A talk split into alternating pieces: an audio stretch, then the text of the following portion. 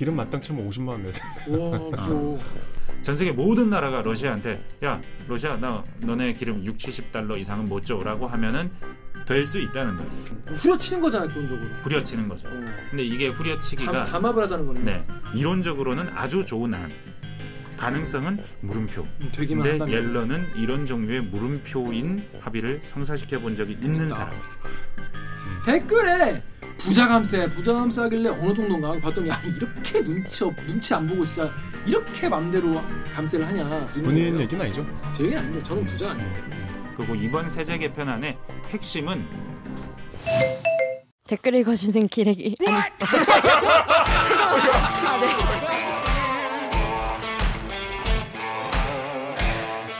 아 댓글 읽어주는 기자들. 기레기 아닙니다. 지금 여러분은 본격 KBS 소통 방송 댓글 읽어주는 기자들을 듣고 계십니다. 자 오늘도 대일기 찾아오셔서 감사합니다. 네. 하지만 이왕이면 구독도 해주시면 감사하겠습니다. 알람 설정과 알림 설정까지 해주시면 더 감사하겠습니다. 구조알 부탁드리겠습니다. 그러면 구독 안 하면 별로. 구독을 해주시면 더 좋아한다는 거죠. 뉴스 기사만 보면은 제목만 보면은 아뭐 경제가 지금 와장창이구나. 유럽 겨- 유럽 경제가 와장창이구나. 우리나라도 와장창이 되면 어떡하지? 뭐 이런 생각만 하다가 자세히 직접 듣고 보면 아 이게 그런 얘기였구나. 특히 또 경제 기사가 또 어려워요.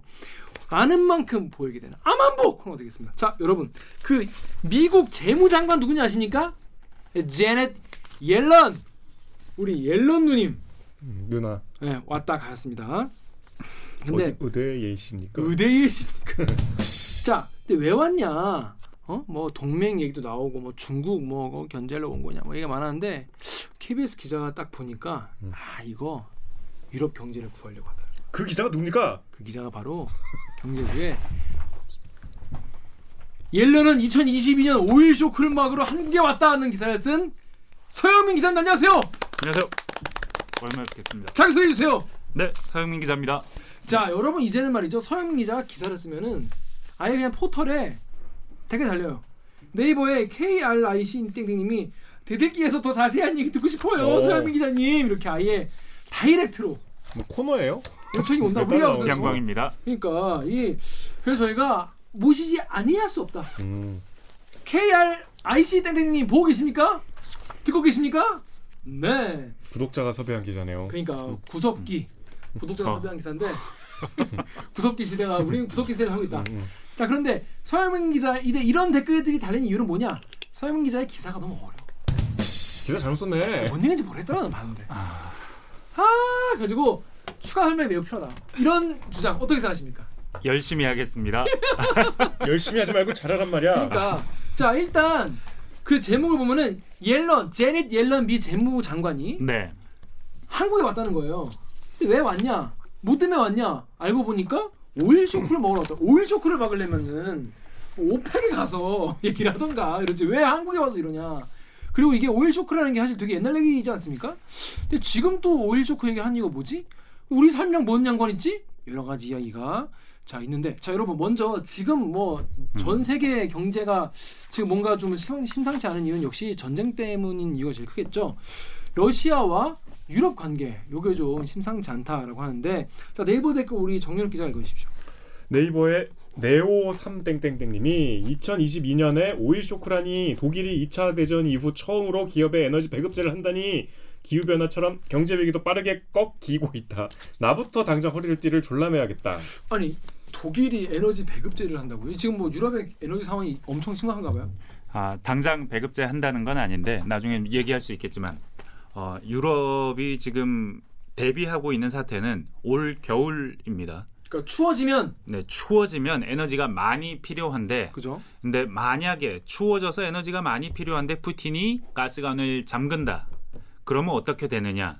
이- 일종의 비상 상황 어. 대책을 세우고 있는 겁니다. 지금 당장 그렇게 된다는 건 아니고 나중 전쟁이 계속 지속되면 푸틴이 뭐 그런 걸 활용해서 전쟁의 지렛대로 쓸 수 있으니까 어, 만약에 가스관을 잠그면 우리가 지금 있는 가스로 충분히 겨울을 날 수 있나? 아니면 겨울을 나더라도 봄에도 가스는 필요하니까 그리고 에너지는 산업 생산이 계속 필요하니까 음. 그래서 이걸 지속적으로 좀 가스 저장 수준을 유지하려면 어떻게 해야 되냐? 음. 최악의 경우엔 배급제를 해야 되는데 어, 씨. 배급제를 하려면 어떻게 할 거냐? 어. 이거 그냥 배급제를 하면 뭐 이렇게 준비해야지라고 뭐 공무원들이 그냥 책상 앞에서 그냥 보고서 쓰는 게 아니고 지금 전국에 있는 2,500개 대기업한테 빅데이터를 받고 있습니다. 데이터를. 어. 아, 이제 가스 얼마 필요해? 음, 너네 가스 얼마 필요해? 너네 뭐 생산하는 회사야? 어떤 공정에 가스가 필요해? 얼마나 필요해? 이만큼 줄면 어떻게 돼? 이런 데이터를 다 하나하나 받아서 국가 차원에서 하나의 계획을 짜는 겁니다. 자, 이렇게 되면 가장 뭐 사치품, 명품 만드는 회사들은 일단 빼. 야, 하지 마. 어, 너네 필수품 아니니까 어, 쉬어, 빼. 쉬어. 예, 아, 이거 그리고- 공산당이네, 완전히. 바스, 빨갱이네. 바스프라는 화학 회사가 있어요. 굉장히 큰 아, 화학 바스프. 알아요. 어, 그 예, 예. 로고는 많이 봤어요. 약도 만드는 네. 뭐그 회사가 그, 그 독일에 필요한 화학적인 중간 제품을 굉장히 많이 생산하는데 그 그런 경우에 바스프는 상당히 우리 공급망에 필수적인 회사니까 그렇겠네요. 이게 생산이 돼야 나머지 물건들을 만들 수 있으니 바스프는 최소한 반 이상은 줘 음. 이런 식으로 계획을 진짜로 세우고 와, 있다는 진짜 겁니다. 큰 국가네요. 네. 큰 정부. 근데 사실 개 큰 정부네, 진짜 완전 이거는. 2차 대전 이후에 유럽이 배급제를 그러니까. 생각하게 될 줄이야. 어. 다른 나라들은 독일이 자꾸 계획 세우니까 너는 왜 왜 자꾸 계획을 세워 그런 그런 갑자기. 재수 없는 소리 하지 마 진짜 어, 그러니까 그게. 현실이 돼 어. 하는데 독일 민족은 그런 민족이 아니죠 어. 모든 걸 준비하는 민족이죠 음. 최악의 상황까지 대비를 하고 있는 음, 겁니다 음. 자, 그러니까 뭐냐면 독일이 에너지에 가스, 가스를 많이 쓰는데 그 가스가 러시아에서 온다는 거예요. 그죠? 네, 아, 러시아에서 독일로 direct로 가스관이 있습니까? 네 이름이 뭐죠? 노르트 스트림 1 어, 노르트 스트림 1. 네 1 있으면 2도 있다는 얘기네요. 그렇죠 그렇습니다. 2도 있어요. 2가 노르트 스트림 1하고 정확하게 거의 출발지가 조금 다른데 거의 비슷한 경로 지도상에 놓으면 발트해 이 동쪽에서 독일까지 함부르크 근처 그쪽까지 쭉 이렇게 파이프라인이 노르트 스트림 1이 있는데 2를 또 이어요. 음. 거의 비슷한 경로로 출발지가 조금 다를 음. 뿐 이걸 왜 이걸 2를 또 잇나 one을 그대로 쓰면 될 텐데 싶은데 2가 더 있는 거예요. 근데 이 2를 만드는데 수십 조가 들었고 그래서 이게 만들어 놨어요. 지금부터 지금 가스만 이렇게 팍 놓으면 가스가 실제로 2로도 올 수 있는데 2는 독일이 디폴트 선언했어요. 안 한다고 했어요. 당분간 아니면 영원히 안 할 수 있는 겁니다. 아, 그러니까 two- 다 만들어 놓고. 어, 아 지금 거기는 안 받아요 지금. 네. 거긴 어. two는 안 써요. one만 쓰는데 왜? one을 돈 다 써놓고. 그 이번에 우크라이나 전쟁 침공 때문이죠.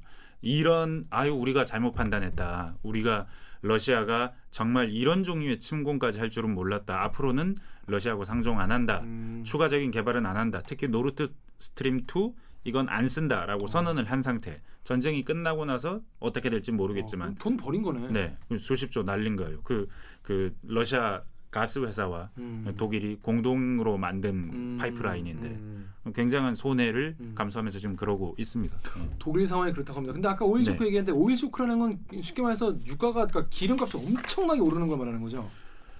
어, 지금 만약에 만약에? 그 만약에 올 겨울에 그 요즘 기사들 보면 그런 기사가 많을 겁니다. 푸틴은 겨울을 기다린다. 음. Winter is coming 이 Winter is coming. 나옵니다. 예, 저 얼마 전에 저는 가을이 오고 있다 음. 기사를 근데 썼는데 가을이 다 왔는데 네. 별일 없으니까 이제 winter로 조금씩 미루고 있어요. 가을 겨울. 이후 겨울 가을 이후. 겨울이 왔을 때 어떻게 되느냐 이 사태를 걱정하면서 사람들이 하는 말이 그러니까 미국의 재무부가 옐런하고 같이 오던 재무부 직원이 그 미국 로이터 특파원한테다가 그 같이 오는 기자가 있었죠 한국으로. 한국으로 오는 비행기 안에서 야 기름값이 어떻게 될까? 만약에 러시아가 문을 잠그면 어떻게 될까? 지금은 그 기름값은 100달러 이하로 내려갔습니다 배럴당. 가스값도 상당히 내려갔고. 근데 그 거기에 대해서 재무부에서는 배럴당 한 140달러 봐요. 라고 했는데 엄청 그 기사에 월스트리트 저널은 그러니까 그 말을 받아서 월스트리트 저널은 한 200달러까지 보는 사람도 있다. 라고 하는데 조금 더 지명도가 떨어지는 신문이나 외신 그냥 검색해서 나오는 거 보면 300 혹은 400달러 갈 수 있다. 그럼 기름값이 두세 배는 오르는 거네요. 최소? 오일 쇼크 말 그대로 쇼크가 되는 겁니다. 왜냐하면 전 세계 공급망이 이렇게 그 지금 현재 상황은 그래도 어느 나라에서 어느 나라로 전혀 안 주는 그런 일은 없어요. 지금 노르트 스트림 1도 아 14일인가요? 그 한 열흘 정도 러시아가 잠갔어요. 그 잠근 이유도 되게 웃깁니다. 그 가스관에 터빈이 필요한데 엔진 같은 돌리려고. 터빈이 필요한데 그 터빈이 고장이 나서 아니면 전기 수리가 필요해서 음. 캐나다로 갔어요. 캐나다에 보냈어요. 그아 수리해달라고. 수리해달라고 보냈는데 캐나다가 어 러시아는 지금 제재 대상이어서 러시아가 원하는 건 해주면 안 돼 해서 그 터빈을 다시 반출을 안 합니다. 캐나다에서. 어. 어. 어, 이건 우리가 국제사회가 제재를 합의한 건데 이건 내가 지켜야지 하면서 그치, 그치, 반출을 안 해요. 그랬더니 러시아가 어 그래 그럼 나 잠궈 하고 잠근 거예요. 어나 부품이 없는데 내가 어떻게 나 잠글래 하고 잠그니까 명분은 뭐 그럴싸네. 잠그니까 독일이 난리가 나서 그쵸. 독일이 캐나다한테 야 이번 한 번만 예외로 하자 이번 한 번만 예외로 하자 이건 다른 거니까 이건 예외로 하자 그래서 캐나다가 알았어 알았어 근데 그거는 그거는 캐나다 네. 마음대로 할 수 있는 거예요? 미국한테 물어봐야 되는 거 아닌가? 어, 캐나다가 고심했을 거고 미국하고도 협의를 네. 협의를 했겠죠. 했겠죠. 예. 근데 지금 당장 노르트 스트림 1을 잠갔어요. 그러니까. 그 전엔 40%만 보내다가 음. 아예 잠궈버린 거예요. 이 겁이 나서 독일은 막 캐나다 설득하고 난리가 났는데 결국 그래서 야 진짜. 지금은 다시 열었어요. 예. 그 노르트 스트림 1. 어. 그 터빈은 다시 러시아로 가기로 돼 있고 야. 상황이 참 우습죠. 아니 근데 계속 이게 네. 지속되면은 여기 근- 네. 루리앱의 사피니님이 블룸버그의 예언이 현실이 될 것인가? 만약 러시아 러시아가 1 300만 배럴 감산하면 생산을 줄이면 네. 유가가 190달러까지 상승. 1 500만 배럴 감산하면 유가가 380달러까지 상승할 거다. 이렇게 블룸버그가 예언했다는데 그럼 리터당 그러니까 우리 휴, 휴, 뭐야 그 주유소에서 리터당 지금 2천 몇백 원이지? 2천 지금 원? 이제 조금 너, 내려갔고 예. 이제 1,900원대까지 1,900원대 이제 2,000원 가잖아요. 그럼 이게 6,000원 될 수 있다는 거잖아요, 이게. 에이, 어? 설마 그것까지 되지 않겠지만. 더 갈 수도 있는 거고 덜 갈 수도 있는 거고 근데 오일 쇼크 당시를 보면 10배 20배 올랐거든요. 그러니까 기름 만땅 치면 50만 원 와, 그죠. 그런 일이 생길 수도 있는 그러니까 불확실성이 있는 그런 상황이 온다는 건 아니고 네. 근데 그런 상황이 생길 수도 있는 상황이고 특히 가스를 보면 잠긴다면 어떻게 될 것이냐 잠기면 그러니까 유럽 이 못 받으면 유럽에만 영향 미치는 일이 아닙니다 러시아가 유럽에 가스나 오일을 음. 안 주면 음. 그리고 가장 큰 문제는 안 주면이 아니고 유럽이 스스로 한 약속을 지키면입니다. 뭔 약속이요? 6차 제재라고 음. 5월에 발표한 제재가 있어요. 러시아에 대한 음. 6차 제재 내용이 앞으로 그 연말까지 이- 미국 그 러시아산 원유는 받지 않으며 동시에 가스도 6개월 안에 끊는다. 아니, 그, 스스로 아니 약속했어요. 근데 누울 자리를 보고 발을 뻗었을 거 아닙니까, 그 나라들도. 당신은 그렇게 하면 러시아가 압박감을 느끼고 좀 물러서고 이렇게 아, 좀더 그줄 알았어? 전쟁을 빨리 끝낼 수 있는 어떤 도구가 될 줄 알았죠. 그런 제재가. 근데 지금 우리가 다 알다시피 전쟁을 끝내는 도구가 없어 보입니다. 아. 자, 그래서 여기 다음 네. 댓글, 해피데이님 댓글 정리할게요. 내 네, 제재할수록 러시아만 대박 유럽은 제 발등 찍은 게 아니라 제 급소를 찍은 듯 제재를 하면 할수록 러시아만 지금, 어, 대박. 러시아만 자기 입지가 더 올라가는 거 아니냐. 이게 꼭 러시아만 대박이라고 말하기는 어려워요. 러시아도 힘듭니다. 아, 그러니까 러- 러시아도, 네, 네. 러시아도 일 악물고 고난 네. 행군을 하는데, 그렇죠. 유럽은 진짜 발등이 너, 넘어서 급소 찍힌 거 아니냐. IMF 전망이 새로 나왔습니다. 이번 네, 주에 네, 네. 이번 주에 새로 나왔는데 그걸 보니까 우리나라도 떨어지고 유럽도 떨어지고 미국 뭐- 엄청 뭐도- 떨어지고 뭐도- 성장률이 성장률이 올해 연간 음, 성장률 음. 전망이 세계 성장률 전망은 3.2까지 떨어지고 우리나라는 2.3까지 떨어지고 아 이거 확 들어왔네. 근데 이렇게 떨어진 게 우리나라는 얼마 안 떨어졌어요. 0.2% 포인트 떨어졌는데 미국이 1.3% 포인트 떨어집니다. 그러니까 4%대에서 3%대로 아 3%대에서 2%대로 내려왔고 중국도 1% 포인트 이상 떨어집니다. 어. 4.4에서 3.3으로 이 두 나라가 다 끌어내렸어요. 그러네요. 근데 이 더 안 좋은 상황은 앞으로 만약에 올 겨울에 가스나 기름을 잠근다거나 정말 제재 발효되면서 수입을 안 한다거나 그런 상황이 되면 훨씬 더 심각해질 수 있다. 그런데 음. 러시아의 경우에는 러시아는 가장 안 좋은 나라, 경제가 가장 안 좋습니다. 누가 뭐라고 해도 마이너스 10%라 그랬어요. 지난번엔 다른 어. 국제기관들. 근데 이번에 마이너스 6점 몇 퍼센트? 그러니까 2.5% 포인트 올랐어요. 지난번 전망보다. 나은 거구나. 그래도 역성장이긴 한데 음. 그 정도로 러시아의 충격은 생각했던 것보다 크지 않고 오히려 러시아로 인해서 제재로 인해서 봉쇄로 인해서 다른 나라들이 겪는 고통이 훨씬 큰 겁니다. 지금. 그 다른 나라 중에서 특히 타격이 큰 나라가 하나 있다고 합니다. 바로 이탈리아라고 하는데 네. 사실 우리 이탈리아 잘 모르잖아요. 사실 뭐, 네. 뭐 명품 명품을 수출 많이 하는 수출 나라. 많이 한 나라. 근데 그걸 가장 많이 사주는 나라 중에 하나가 러시아. 아 그래요? 네. 음. 러그 이탈리아는 보면 중국에도 명품을 엄청 많이 팔고 러시아에도 엄청 많이 팝니다. 음. 그 명품을 사는 사람들이 예, 이런 말 해도 되나? 졸부 음. 그 나라들의 졸부들이 많이 삽니다. 음. 특히 중국과 러시아. 음, 해도 되죠. 막- 어차피 막 중국 러시아 분들이 어, 많이 어. 안, 안 봐요. 여기서부터 여기까지 사고 그러는 사람들. 음 맞아. 그리고 어. 면세 우리 어. 한국 면세와 어. 면세까지 사- 주세요. 중국 아니면 러시아 사람들이 그렇게 음. 많이 사는데 그래서 가깝기도 하고 가만 보면 러시아 그 중국의 1대1로 정책에 유럽에 이어지는 종점이 이탈리아예요. 그 이탈리아 오케이 한 거예요? 이탈리아는 중국이랑도 친했습니다. 그래서 어. 아시잖아요. 코로나가 유럽에 어디에서 처음 빵 터졌는지. 중 이탈리아예요. 어. 이탈리아 그 중국인들이 많이 있는 명품 제조 단지. 아, 그렇구나. 예, 뭐 그런 데서 먼저 터졌고 그래서 중국에서는 아니야 이거 이탈리아에서 우리나라로 온 거야라고 주장할 정도로 음. 이탈리아도 굉장히 심각했었어요. 음. 친합니다. 굉장히 친했고 그리고 러시아랑도 친한 나라였고 음.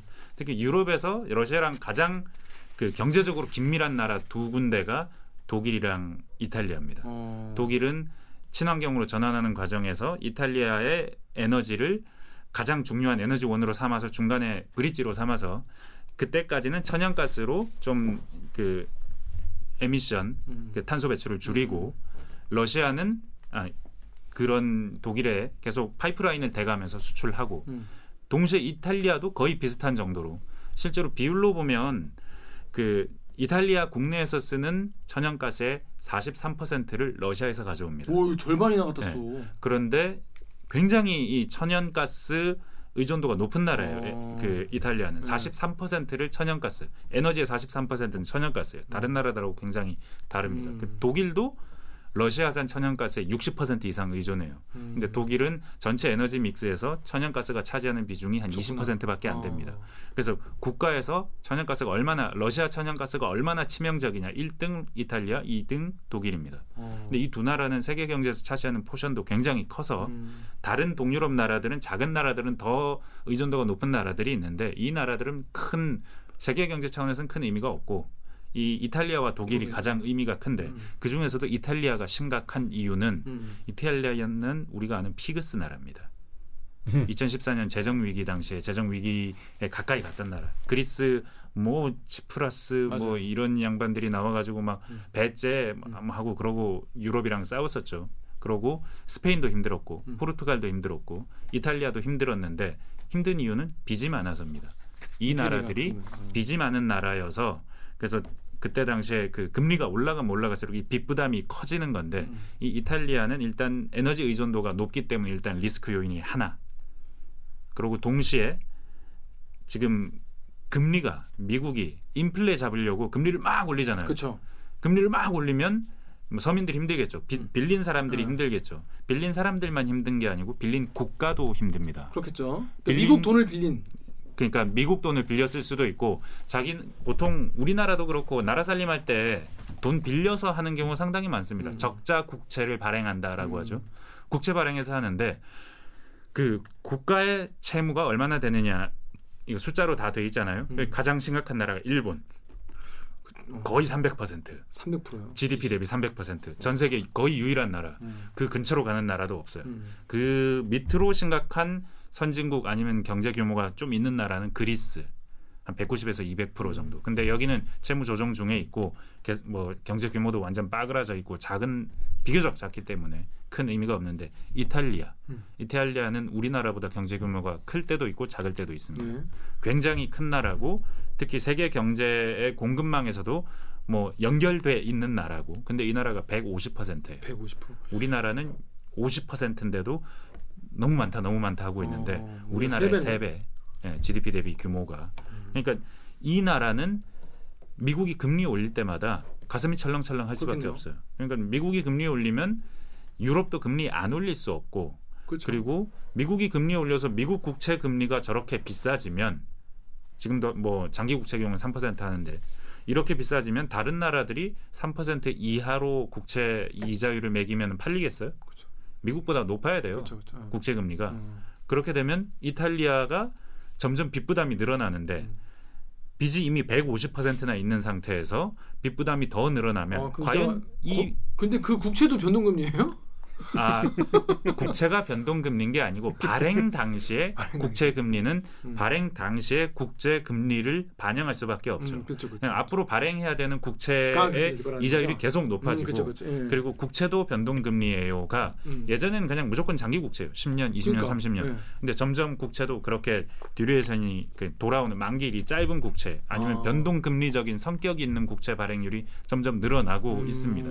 그래서 이 영향을 받을 점점 더 많이 받을 수밖에 없는데 금리가 올라가니까 이 나라는 러시아의 에너지를 의존해서 의존도가 높아 빚이 많아서 미국이 금리 올리 인플레이션 때문에 금리 올리니까 이탈리아가 힘들어져. 이탈리아 경제는 계속해서 위험 신호가 오는 거예요. 음. 그러니까 지난번에 그 김원장 기자가 네, 그 신흥국들이 지금 줄줄이 지금 네, 어, 경제 위기에 빠지고 그것 때문에 정부가 지금 막 뒤- 전복되게 생겼다. 실제로 스, 스리랑카 얘기도 하, 하셨는데 네. 지금 이태리 같은 경우에도 정권 교체 얘기까지 나오고 있다는 얘기가 그러니까 이게 실제로 지금 경제 이슈인 경제 이슈지만 네. 이거를 만들게 된 원인이 사실은 정, 정권에 있다, 정부에 있다, 네. 정치 결정에 있다라고 이탈리아 국민들이 보고 있는 거 아니겠습니까? 이 얘기가 그러니까 제가 오늘 나와서 하는 이 얘기는 인플레이션과 관련해서 아니면 제닛 예- 옐런 재무장관이 왜 우리나라에 왔을까? 음.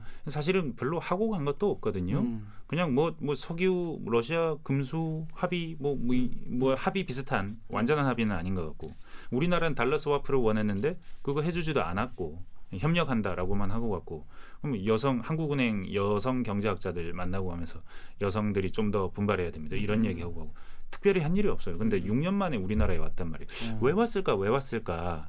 우리나라 입장에서는 달러 스와프를 안 해줘서 속상한데, 근데 그건 애초에 할 수 없었던 거라고 어쩌면 볼 수 있고, 왜냐하면 그건 중앙은행끼리 할 얘기지 그렇죠. 재무장관, 기재부 장관이 할 일은 아니거든요. 어, 근본적으로는 뭐 그런 차원에서 왜 왔을까를 옐런의 입장에서 한번 보자는 겁니다. 옐런의 입장에서 보면 오일 쇼크를 막으려고 한국에 온 거예요. 굉장히 특이하죠. 근데 오일 쇼크가 왜 일어나느냐? 러시아와의 관계 때문에 일어나는데, 근데 이 오일 쇼크는 왜 막아야 되느냐? 이탈리아 같은 큰 나라까지 위험에 빠뜨릴 수 있는 겁니다. 음. 신흥국만 위험에 빠진다면 네. 그게 물론 신흥국 위기도 세계 위기로 전이될 수 있겠지만 음. 그 영향이나 파급 같은 경우 지금 우리나라가 스리랑카가 미안한 말로 스리랑카가 디폴트 상태인데 우리나라가 무슨 영향 받고 있습니까? 별 영향 것 없습니다. 네, 페루가 만약에 혹시 추가 디폴트가 된다면 음. 아르헨티나가 된다면 음. 그큰 영향 없을 거예요. 근데 이탈리아가 만약에 디폴트 내지는 음. 여전히 2014년에 재정 위기처럼 네. 빚 때문에 IMF랑 뭐 빚을 언제 갚니 이런 줄다리기를 하면서 아 우린 못 갚네 배째네 이러면 골치 아프잖아요. 음. 그러면은 전, 정말 세계 경제가 휘청휘청 할 수 있는 상황으로 가는 거거든요. 음. 그 상황이 혹시나 오지는 않을까 하는 걱정에 옐런이 우리나라에 왔다는 거고 그 얘기는 차차 뒤에, 예, 하고. 이탈리아 얼마나 심각하냐 네. 지금 이 총리가 물러난 상태나 마찬가지입니다. 지금 그 마리오 드라기 이 양반을 경제를 좀 아시는 분들은 이 양반이 굉장히 유명한 양반이라는 걸 알 겁니다. 음. 미국 중앙은행장이었어요. 아, 미국 중앙은행? 유럽 유럽 유럽 중앙. 유럽 중앙은행장이었어요. 그래서 글로벌 금융 위기 이후에 유럽을 구한 사람으로 평가받습니다. 음. 정말 말 그대로 유럽을 구한 사람으로 평가받습니다. 이 말, 이 단어 기억하실지 모르겠는데 whatever it takes 어떤 대가를 치르더라도 그 뒤에 나오는 말은 유로존을 지키겠습니다. 음. 유로화를 지키겠습니다. 네. 그때 당시에 어떤 일이 있었냐면 그리스 못 갖겠다고 나자빠지고 맞아요. 이탈리아도 뭐 그렇게 되고 음. 막 스페인, 포르투갈 다 난리 나니까 아 이거 이 국가가 다른데 같은 돈을 갖고 있다는 게 지속 불가능하다. 그 대충 몇 년도? 2014년 2014 전후로 음. 있었던 일이죠. 근데 계속 이건 불가능하다. 이게 어떻게 우리가 그 국가가 다르니까 이탈리아나 그리스 같은 경우에는 금리를 막 높이고 금리를 높여서 긴축을 해 가면서 자기 나라에 맞는 재정을 막 투입하고 이런 종류의 정책을 해야 되는데 유로존에 묶여 있으니까 금리는 유럽 전체가 같은 금리를 써요. 어, 기준금리를. 이런 상황에서 그 유럽이 각국이 너무 돈 퍼붓지 못하게 특히 독일이 그걸 싫어합니다. 독일이 돈줄을 꽉 줘요. 야, 너네 나라 재정 지출 하지 마. 그러니까 금융 정책과 재정 정책이 그 한 국가의 경제가 어려울 때 쓸 수 있는 장치라고 하면 네, 그두 개 다 묶여 있는 상태인 거예요. 음. 왜냐하면 독일은 이걸 쓰는 게 싫거든요. 왜냐하면 우리나라는 잘 수출이 잘 되니까. 네. 독일은 자기 나라 경제력에 비해서 유로가 훨씬 더 유리한 통화고 다른 뭐 독일에 비해서 좀 못 사는 나라들은 유로화를 가지고 있다는 게 수출도 잘 안 되게 만들고 빚도 내기 힘들게 만들고 그리고 금리 때문에 빚을 내면 부담도 음. 되게 만드는 그러니까 이게 지속 불가능한 거 아니냐. 나라마다 경제적 상황이 다르니까. 네, 그러니까 네. 이게 한 나라라면 미국처럼 주별로 상황이 다르더라도 한 나라로의 공동체적 의식이 있고 정- 미국 같은 경우 워싱턴 D.C.에서 만약에 캘리포니아나 텍사스가 위기에 빠진다면 어 우리 텍사스 도와야지 음. 하고 텍사스에 선별적으로 돈을 퍼부을 수 있잖아요. 근데 유럽 중앙은행은 그런 걸 안 하는 어, 겁니다. 어, 어, 어. 각국에 공평하게 해야지 한 국가만 유리한 정책 이런 거 그때 당시에는 못 하고 있었던 음, 거예요. 음. 그래서 미국은 글로벌 금융위기 2008년 이후에 어느 정도 회복이 되는데 유럽은 회복을 못 하는 거예요. 국가가 다국적 기업 연합, 다국적 국가 연합이 금융 정책도 재정 정책도 제대로 쓰지 못하니까 그런 상황에서 빌빌빌빌 대면서 재정 위기가 와서 휘청휘청 되고 있을 때 마리오 드라기가 영국에서 연설을 연설이 아니고 회의 중에 이런 얘기를 한 겁니다. 어떤 대가를 치르더라도 whatever it takes 음. 나는 유로화를 지킨다. 음. 진짜로 그 말 이후로 유로화가 살아났어요. 어. 그리고 실제로 그 말 이후로 유럽 안정화 기금 같은 걸 지출해서 각국들의 그좀그 어려운 나라들을 개별적으로 도와주는 정책도 하고 밸런스를 좀 맞추고. 그러니까 네 그러니까 유럽이라는 음. 공동체가 좀 더 적극적으로 경제적인 행동을 할 수 있는 공동체가 된 겁니다. 유럽이라는 연합이. 음. 그래서 드라기가 유럽을 구했다라는 평가를 하고 있고 그거와 관련된 whatever it takes라는 단어와 관련된 유럽 쪽 아니면 우리나라 논문도 있어요. 그 논문이 엄청 많아요. 음. whatever it takes라고 검색하면 바로 어. 드라기가 그 뭔가 금융 검색어로. 담당하는 사람의 어떤 리더십의 네. 어떤 전형으로 되게 네. 보여지는 그런 거네요. 예 그래서 글로벌 금융 위기 이후 미국은 바주카프를 쏴서 돈 바주카프를 쏴서 네. 그리고 유럽은 whatever it takes를 해서 음. 이이 두 개로 세계 금융 역사에 아로 새겨져 있는 단어입니다. 음, 음. 이름이에요. 유명한. 분이구나. 네임드네. 예. 근데 이 네임드가 바로 그 공으로 작년에 이탈리아 총리가 된 거예요. 이탈리아 정치하고는 아무 관계 없던 사람이고 그냥 국제 경제 전문가고 중앙은행장이었는데 그러니까 이런 분 이제 네. 국민들이 투표로 뽑은 거 아니겠습니까? 아, 그 미국 그 이탈리아는 연정이었어요. 네, 연정 해도. 연정이었고 의원들을 뽑고 음. 이 연정을 결성하면서 총리가 누가 한다 이렇게 되는 건데 음. 전 총리가 콘테라는 음. 주세페 콘테라는 음. 이 양반이 그 자기가 물러나면서 특히 그 극우파의 집권을 막으려고 음. 극우가 아닌 나머지 모두가 연정을 대연정을 음. 한 거예요. 하면서 총리를 누구 하느냐 존경이 맞지 않는 드라기님께서 오시면 우리 경제를 잘 이끌어 주실 것이야. 음. 추대돼서 온 거예요. 정치 안 했어요 이 사람. 추대가 네. 될 때는 네. 보통 이런 분은 경제는 잘하지 않겠냐. 네. 그러니까 우리 옛날에 이명박 뽑듯이 네. 뭐 그런 생각으로 이제 모시지 않았겠어요? 나쁘지 않았어요. 그러니까 예. 나쁘지 않았는데 네. 이탈리아가 예. 바로 이 러시아라는 관문 앞에서 4분 오열하는 겁니다. 음. 모셔왔던 그 콘테 음. 자기가 스스로 물러나면서 총리 자리에 이 양반을 앉혔는데 컨테가 물러나면서 네. 이 드라기 분을 앉혔는데 예. 근데 이 양반이 지금 계속 드라기를 공격하는 거예요. 콘테가 예. 본인이 모셔놓고 이- 이를테면 지금 우리 그 국민을 위한 정책, 경제 정책이 충분하지 않다. 더 해야 된다. 그러고 우리 국민 경제를 위해서는 우리나라를 위해서는 우크라이나 정의 같은 소리를 좀 하지 마. 러시아한테 밑보일 짓 하지 마. 러시아한테 싫은 소리 하지 마. 그러니까 어. 이런 얘기를 콘테가 하는 거예요. 음. 왜냐하면 누가 봐도 지금 이 상태가 지속되면 이탈리아가 위험한 거예요. 이탈리아 안에서 아는 거. 우리는 밖에서 그냥 쳐다보니까 아는 거지만 이탈리아 안에서는 바로 알잖아요. 음. 우리 국가 부채 150%? 근데 지금 러시아 가스 지금 가스값 올라서 환장하겠고 음. 근데 앞으로 어떻게 되지? 야 지금 이렇게 계속 가면 안 돼. 러시아한테 라는. 얘기가 나올 수밖에 없어요 지금. 그러니까 콘테는 불만이니까 계속 드라기는 유럽 하나의 유럽 음. 제재 음. 자유민주주의 음. 이런 가치를 추구할 수밖에 지켜, 없는 사람 지켜내. 같죠. 지금 들어보면 어. 유럽을 지켜낸 어, 사람이고 돼요. 그리고 하나의 단결된 목소리. 지금 하나의 단결된 목소리는 러시아를 응징해야 된다. 음. 우크라이나를 도와야 된다. 정의가 승리하게 해야 된다. 그러니까 대의를 따지면 음. 그분 말이 또 음, 맞는 음, 거예요. 근데 콘테는 현실을 말하는 겁니다. 이태리 국민들은 어떤가? 너무 힘드실 수도 있겠네요. 이태리. 음. 이렇게 가면 안 돼 하면서 오성 운동이라는 곳에서 오성 운동은 콘테 거 음. 그리고 마리오 드라기는 추대된 사람, 직접적인 정치적인 백그라운드는 없는 음. 사람, 다른 정파가 지지하는 사람. 근데 그 콘테가 자꾸 이러니까 그 오성 운동이라는 최대 정파, 연정의 최대 정파인데 여기에서 수십 명을 끌고 콘테 반에서 드라기 쪽으로 이동해 버린 겁니다. 음. 그러니까 오성 운동이라는 당이 쪼개지는 거예요. 음, 음. 콘테가 빡쳐서 아, 화가 나서 콘테가 콘테가 너무 화가 나서 이게 우리가 제일 큰 연정이고 내가 가장 지분이 높은데 드라기가 내 지분을 뺏어가 음. 하는 생각을 했을 수도 있고 여튼 그래서 앞으로는 드라기 신임 못하겠어라고 어. 선언을 해버려요. 그러니까 오성 운동이 가장 큰 정파인데 못하겠어 하니까 드라기는 이 명예를 중요하게 생각하는 사람이거든요.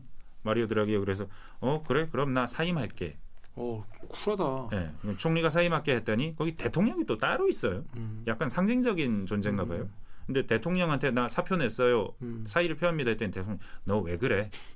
좀 더 해. 음. 하면서 국회 신임을 받아보자. 의회 신임을 받아보자 했는데 그래서 의회 신임 투표를 해요. 신임은 통과했어. 음. 근데 통과했는데 투표율이 너무 낮았던 거예요. 음. 실질적인 의미가 없었던 거예요. 음. 그래서 드라기가 아 안 되겠네. 나 이거 보니까 신임은 받았지만 사실상 받은 게 아니야 불신임이야. 나 그만할게. 다시 한번 그만할게 해서 이제 가을에 아마 총선을 하게 될 겁니다. 어. 이탈리아가 재총선. 그래서 이탈리아 정국은 지금 안개 속이다. 총리가 이제 없는 상태나 마찬가지네요. 네, 그래서 지금 극우파 첫 여성 총리가 나올 수도 있다. 어, 극우파 여성 총리. 그러니까 왜냐하면 무솔리니 이후 처음이라는 얘기까지 언론이 이렇게 달아서 극우파 여성 총리가 나올 수 있다라고 하는데 근데 어떻게 될지는 모르죠. 근데 이 대연정을 결성한 이유도 극우파가 너무 커지는 걸 막으려고 음. 여기서부터 저기까지 나머지가 다 모인 거였거든요. 음. 근데 그만큼 이탈리아의 국민들은 불만이 커져 있고 자국 중심주의 혹은 뭐 저기 프랑스 마, 마리 르펜 같은 그런 종류의 사람들이 점점 더 이건 어느 나라나 다 마찬가지죠. 예전에 대들기 나와서도 얘기 한번 했던 것 같은데 불평등이 심해지고 음. 선진국들이 점점점 쪼그라들고 중국이 커지고 그러는 과정에서 선진국 안에서는 못 살게 된 사람들이 뭐 미국으로 치면 백인 화이트 백인 블루 칼라들이 음. 트럼프를 막 지지하듯이 그렇죠. 예. 뭐 영국에서는 브렉시트를 지지하고 음, 프랑스에서는 마린 르펜을 지지하고 음. 이탈리아에서도 극우파를 지지하는 겁니다. 그런 정파가 점점 커지는 거죠. 한국에서는 한국은 아직은 그렇지는 않은데 음, 음, 거기에 가장 가까웠던 종류의 어떤 정치적인 움직임이 있었다면 음. 이준석 대표가 젊은 층을 그 어떤 한 방향으로 이끌고 갔던 음, 그런 게 음. 어느 정도는 그 아주 분파주의에 호소해서 음. 우리의 이익을 위해서는 이런 방향으로 투표해야 돼라고 얘기했던 그게 어느 정도는 가까울 수 있지만 음. 근데 우리나라는 그래도 다른 나라들만큼 심각한 수준은 일본도 아니죠. 되게 심하잖아요. 아 일본은 우리는 심하다고 생각하지만 일본 사람들은 그렇게 생각하지 않을 겁니다. 음. 자기들이 극우파를 지지한다는 생각을 일본 사람들은 안 할 겁니다. 음. 우리나라의 정치 안정을 위해서 이렇게 생각한다고 그건 좀 다른 문제고 일본은 일본은 다르고 결국 그래서 이탈리아는 그렇게 위기로 가고 있습니다. 음. 참 총리가 그러니까 경, 그러면 지금 경제 사령탑이 없는 거잖아요. 이태리는. 뭐 없는 상태라고 응, 봐야겠죠. 응, 응, 예. 응. 그래서 뭐 그런데 예, 가을 조기 총선 할 수 있다. 나라 그러고 빚은 있고. 늘어가고 그리고 에너지 관련된 거는 지금 러시아가 어떻게 될지 아직 모르니까 그건 앞으로 모르는 네. 거고. 저 근데 이런 상황이에요. 지금 이태리만 그런 게 아니라 뭐 전 유럽이 다 지금 위기, 에너지 위기 그리고 이제 물가도 올라오고 있는데. 근데 오일 쇼크를 막으려면 아까 제가 얘기했지만 무슨 뭐 사우디 왕을 만나던가, 어? 오펙을 가던가. 음. 텍사스를 가든가 어디요? 텍사스도 기름 나잖아요. 아 텍사스 가든지. 네. 왜 한국에 온 게 오일 쇼크를 막으려고 했던 걸로 보이는지 저기 사실- 네이버 댓글 네 제가 네이버의 읽어보겠습니다. SSEP에 아직 SSEP 땡땡땡님이 얼마나 다급하면 어, 뭔가 큰 게 오는 게 확실함. 큰 거 온다, 음. 여러분. 큰 거 온다. 이상하다. 싸늘하다.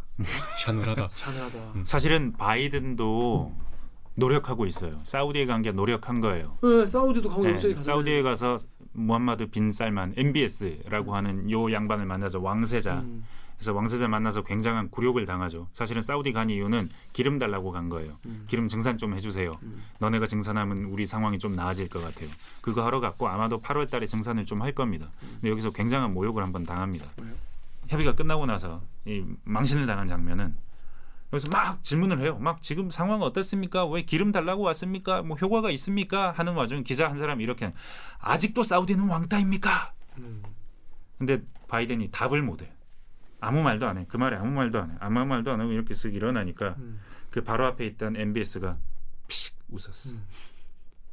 그게 대서특필 됐어요. Jamal Khashoggi, will you apologize to his family, sir? President Biden, is Saudi Arabia still Uriah? 대답은 없었고 대신 빈살만 왕세자가 옅은 미소를 띠는 모습이 포착됐습니다. 외신들은 이를 비웃음이라고 꼬집었습니다. 우리나라 기자들은 그런 질문을 할 수 있을까? 갑자기. 그래서 아. 그게 대서특필되면서 바이든이 망신을 당했는데 음. 네, 망신은 당했지만 빈살만은 자존심의 상처가 치유가 됐기 때문에 아 마도 다음 아이, 달에 사과- 증산을 할 것이다. 사과하는데 돈 드냐고. 막 망신당하는데 돈 드냐? 마음이 아프잖아. 내 마음. 아, 그 정도는 사실 나 세상이 지금 망한다는데.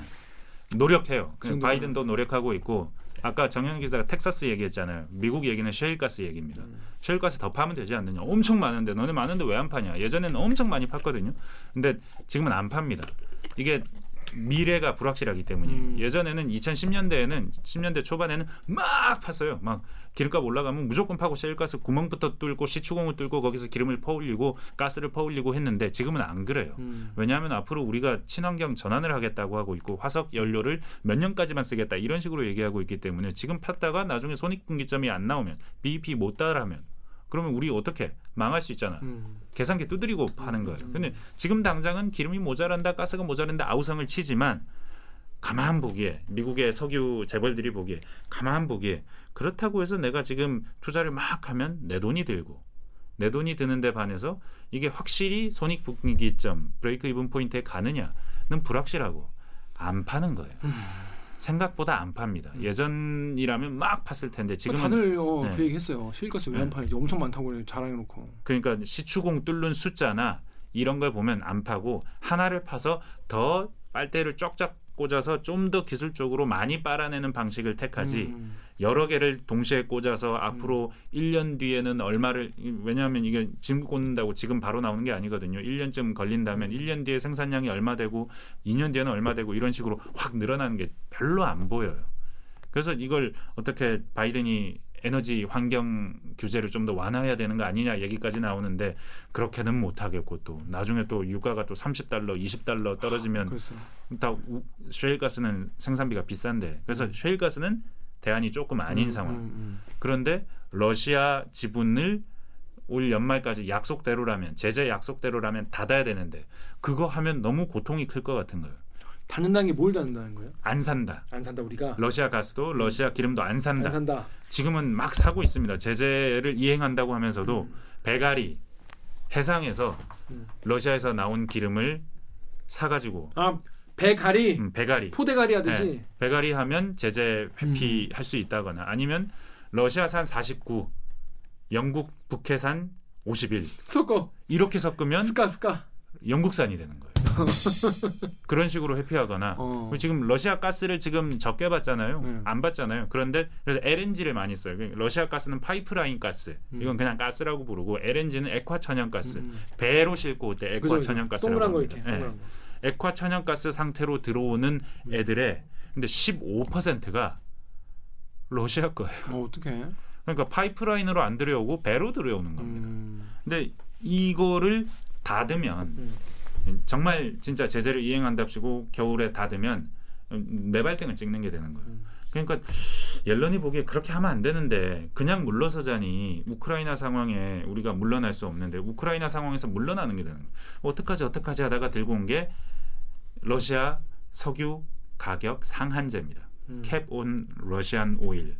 그러니까 얼마 이상으로는 러시아 기름을 사주지 말자. 한 6, 70달러 선으로 묶자는 음, 거예요. 음. 그러니까 이게 어떤 한 나라가 나는 60달러 이상으로 안 사라고 하면 안 되겠지만 전 세계 모든 나라가 러시아한테 야 러시아 나 너네 기름 6, 70달러 이상은 못 줘라고 하면은 될 수 있다는 거예요. 지금 근데 합의해요. 되게 싸게 묶는 거잖아요. 그러면 네네 음, 후려치는 거잖아 기본적으로. 후려치는 거죠. 어. 근데 이게 후려치기가 담, 담합을 하자는 거네. 네 이게 소비자가. 사실은 안 되죠. 뭐, 뭐 사실은 근데 석유 에너지 시장은 아시겠지만 공급자도 담합입니다. 음. 오펙이. 카르텔이에요. 대놓고 대놓고 네. 담합이지 거기는. 대놓고 담합하는 거고. 그래서 이 상황을 해결하면서 그러니까 러시아로 인해서 에너지 공급 상황에 제약을 받지 않으면서 음, 음. 동시에 러시아의 제재 효과도 효과는 그러니까 왜냐하면 러시아가 지금 한 10억 달러 정도를 벌면 그중에 한 3, 4억 달러를 전쟁 자금으로 쓰거든요. 음. 매달 만약에 그렇다면 이게 전쟁 자금으로 쓸 돈을 줄여야 러시아가 압박을 느낄 거 아닙니까? 그런 효과와 동시에 세계 에너지 오일 쇼크도 일어나지 않게 그러니까 아예 딱 끊어버리면 제일 좋겠지만은 음. 딱 끊어버리면 진짜 우리도 힘- 큰일 나니까 네. 거기로 들어가는 돈을 확 줄이는 그러니까 우리가 공급은 그대로 받되 돈은 적게 주겠다는 네. 어떻게 보면 되게 교활한 네. 머리 좋은 거네요. 그래서 월스트리트 저널은 이, 되기만 한다면. 이 계획을 보고 그럴싸한데. 합리적이다. 응. 되기만 한다면 합리적이다. 근데 되겠느냐? 자 그러려면 네이버의 TAGG 땡님이 러시아 제재를 그냥 포기를 하거나 지금 옐런이 제안한 합의를 만들어내거나 전자는 쉽고 후자는 어렵다. 자 후자는 제안한 합의라는 거는 합 합친다는 거 아니겠습니까? 그러면 나 혼자는 하는 게 합의가 아니죠. 음. 여러 나라들이 다 같이 해야 의미가 있는 거 아니겠습니까? 싸게 사기 운동이라고 할 수 있겠죠. 싸게 사기 운동을 다 같이 하자는 거잖아요. 네. 됩니까 이게? 일단은 지금 러시아산 원유 수출, 가스 수출이 뭐 그렇게 어렵지 않습니다. 러시아는 더 잘하고 있어요. 지금 유럽은 좀 줄였지만 다른 사주는 나라들이 있죠. 중국, 인도. 음. 인도가 참 특이합니다.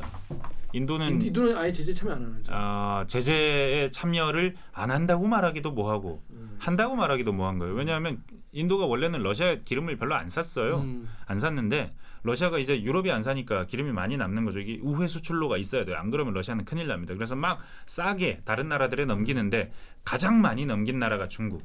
중국은 이런 때 절대 비싸게 안 사줍니다. 중국은 사업 잘하잖아요. 그래서 중, 러시아에게 굉장히 그 미인한 음. 이 굉장히 가혹한 조건으로 기름을 왕창 샀어요 음. 이번에도 시진핑이.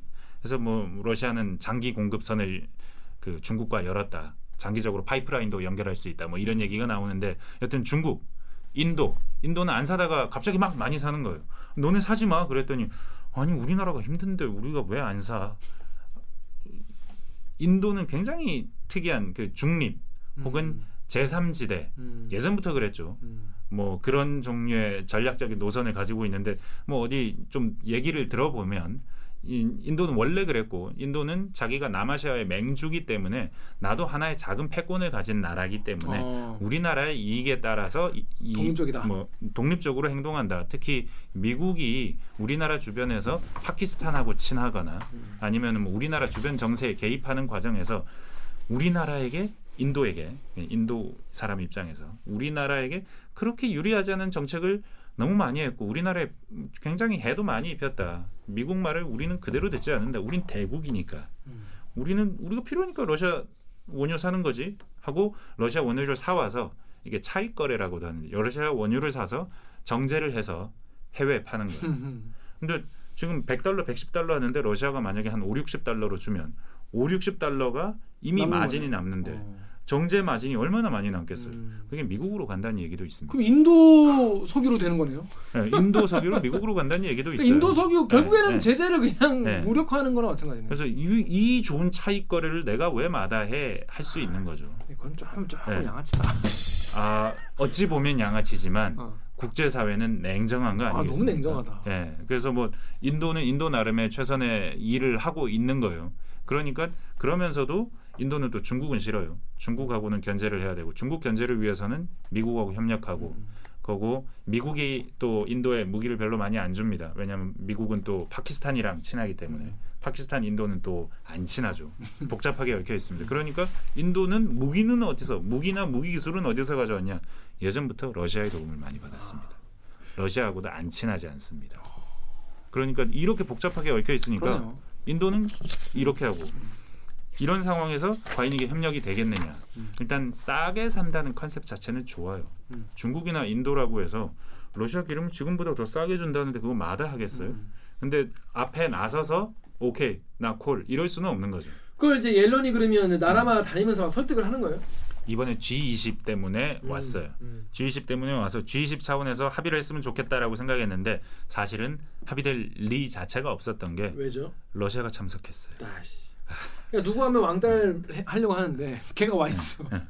그래서 그 미국이 예전부터 인도네시아한테 이번에 인도네시아에서 발리에서 열렸잖아요. 인도네시아한테다가 야 러시아 초청하지 마. 야 러시아 왕따 시켜야 돼. 너 국제사회 동참해 했는데 근데 G20이 초청을 안 할 수가 있는 거예요? G20인데? 안 할 수도 있겠죠. 아, 안 오면 안 와? 너 초청을 안 해. 그러면 안 올 수 있겠죠. 그 그 나가서 무조건 러시아가. 갈것 같은데? 뭐. 그런데 인도네시아가 인도네시아 역시 완전히 미국 편은 아닌 거예요. 음. 러시아하고도 협력선이 계속 있어야 되고 관계가 상하지 않았으면 좋겠는 거예요. 그래서 인도네시아는 한 번도 러시아 초청 안 한다는 얘기에 대해서 수락을 한 적이 없어요. 음. 그래서 계속 초청을 할 것처럼 냄새를 풍기더니 진짜로 초청을 했어요. 음. 그래서 러시아 외무장관도 그 전에 왔었고 러시아 재무장관도 왔으니 합의가 될 리가 없죠. 아. 쪼개졌어요. 이, 이, 이 여기서는 합의가 안 나왔어요.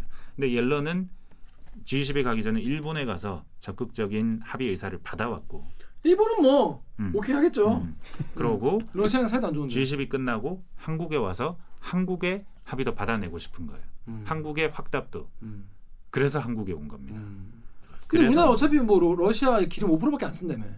그 5%가 어떤 것인지 한번 봐죠. 그럼 저 우리나라 저기 페트로넷이라고 석유공사가 운영하는 통계 사이트에 들어가 보면 5%예요. 5%인데 단가가 110달러예요. 음. 111달러 5월 기준으로 그 60달러 해달라고 하면 반값으로 후- 후려치는 거예요. 후려치는 거죠. 근데 어. 만약에 우리가 아, 동참할게 했더니 러시아가 갑자기 어 동참해? 그럼 너 지금부터 안 줄 거야. 음, 안. 하면 어떻게 돼요?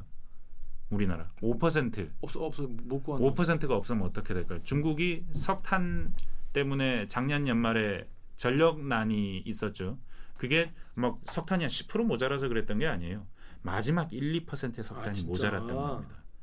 마지막 1, 2%가 모자라면 전력난이 날 수 있습니다. 오, 우리나라 석유 네. 러시아 석유 5% 모자라면 우리나라도 타격이 있을 수 있는 거죠. 여기에 대한. 계산이 정확하게 아직 안 된 거예요. 그렇죠 당해보지 않았으니까. 아니면은 이걸 어떻게 수급을 돌릴 수 있는 방법이 있는지에 대해서도 계산이 인도- 정확하게 안 나온 거예요. 콜, 그 급하게 인도 콜해서 하면. 형 이 문제가 그러니까 정치적인 외교적인 관계만으로 오케이라고 해줄 수 있는 문제가 아닌 거예요. 굉장히 그럼요. 조심스러운 거. 우리나라도 그래서 다른 나라 상황도 봐야 되고 우리나라 기업들의 상황도 봐야 되고 우리가 대량으로 수입하지는 않지만 거기에 의존하는 기업이 만약에 있다면 이 기업의 입장에서는 기업의 문을 닫아야 어, 되는 일이 될 수도 있기 있겠네요. 때문에 그 어, 어떻게 했어요? 우리나라 가지고. 일단 좋은 제안이다. 앞으로 적극적으로 협력해 나가자 정도의 얘기를 했어요. 음. yes라고 하진 않았어요. 일본은 거의 yes라고 했어요. 일본 yes. 네. 네. 그렇게 했는데 결국 그 말을 받아갖고 그 말을 받기 위해서 옐런은 왔다. 음. 우리 입장에서는 우리는 계속해서 옐런이 오기 전부터 아 우리는 과연 이번에 통화 사프를 받을 수 있을까요? 그러니까 사실 통화 사업가 음, 제일 음. 관심사였단 말이죠. 우리나라 입장에서는 통화 뭐가 사프가 있어야 되는데요. 저번에 정상회담 때도 통화 협정을 강화한다고 했으니 음, 음. 이번엔 뭔가 희소식이 있지 않을까요? 우리는 그런 종류의 기대를 했지만 옐런은 다른 생각을 하고 한국에 왔다. 이 얘기를 해주는 것은 물론 우리의 기대와 다른 세계 그 미국의 입장을 이해하는 차원에서도 의미가 있고 이 얘기를 함으로써 지금 세계 경제가 올 연말까지 에너지 차원에서 어떤 종류의 위험이 있고 그 위험을 극복하기 위해서 어떤 시도들이 있는지를 음. 살펴보는 음. 기회가 될 수도 있는 생각합니다. 앞으로 옐런이 그러면 여기저기 막 엄청 뛰어다녀야겠네요. 그래야겠죠. 음. 그리고 뭐 좀 더 노력을 해야 될 텐데 근데 옐런이 이런 종류의 합의를 한 적이 성공한 적이 있어요. 디지털세 음. 그 글로벌 법인세라고 부르는 네. 이 기사도 제가 예전에 한번 쓴 적이 있는데 네. 그 페이스북이나 애플 같은 회사들이 세금을 안 냅니다. 맞아요. 이 회사들이 막 아일랜드에 뭐 본사를 차려놓고 거기 특허권은 또 다른 회사에다가 주고 둘 사이에 이렇게 거래가 없는 거래가 있는 것처럼 페이퍼 컴퍼니를 만들어서 왔다 갔다 하면서 그런 종류의 짓을 하다가 바이든이 이제 세금을 좀 더 많이 걷어야 되는 상황이 되니까 그 유럽은 계속 이게 화가 났었죠. 우리나라에서 돈 벌어가면서 세금을 안 내? 너무 화가 나 하던 미국과 유럽의 이해관계가 맞으면서 디지털세, 음. 글로벌 법인세라는 걸 합의를 했는데 음.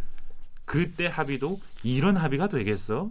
이해관계가 다른데 했는데 옐런이 제안해서 된 합의거든요. 음. 그래서 이번에도 옐런이 그런 종류의 합의를 하기 위해서 최선을 다한다, 노력을 하고 있다라는 차원인 거죠. 음. 가능성 자체는 그러니까 이론적으로는 아주 좋은 안, 가능성은 물음표. 음, 되기만 한다면. 옐런은 이런 종류의 물음표인 합의를 성사시켜 본 적이 있는 있다. 사람. 근데 사실 안 될 가능성이 더 높다고 봐야 되는 거 아니겠습니까? 반대 가능성도 상당하죠. 음, 그러면 결국에는 러시아가 기름을 러시아 기름이 시중에 안 나와 버리면 오일 쇼크가 올 수도 있다. 만약에 유럽이 예정된 대로 제재 절차에 음, 들어간다면. 이행한다면 주유소 가는데 휘발유 값이 6천 원. 그런 상황이 최악의 경우는 그런 상황이 올 수도 있다. 그리고 IMF가 안, 안 되는데. 아, IMF가 이번 주에 전망을 세계 전망을 내놓으면서 아까 말씀드렸지만 우리나라 전망도 낮추고 세계 전망도 낮췄는데 이거는 지금 상황에서예요. 그러면서 IMF가 시나리오를 하나 더 제시합니다.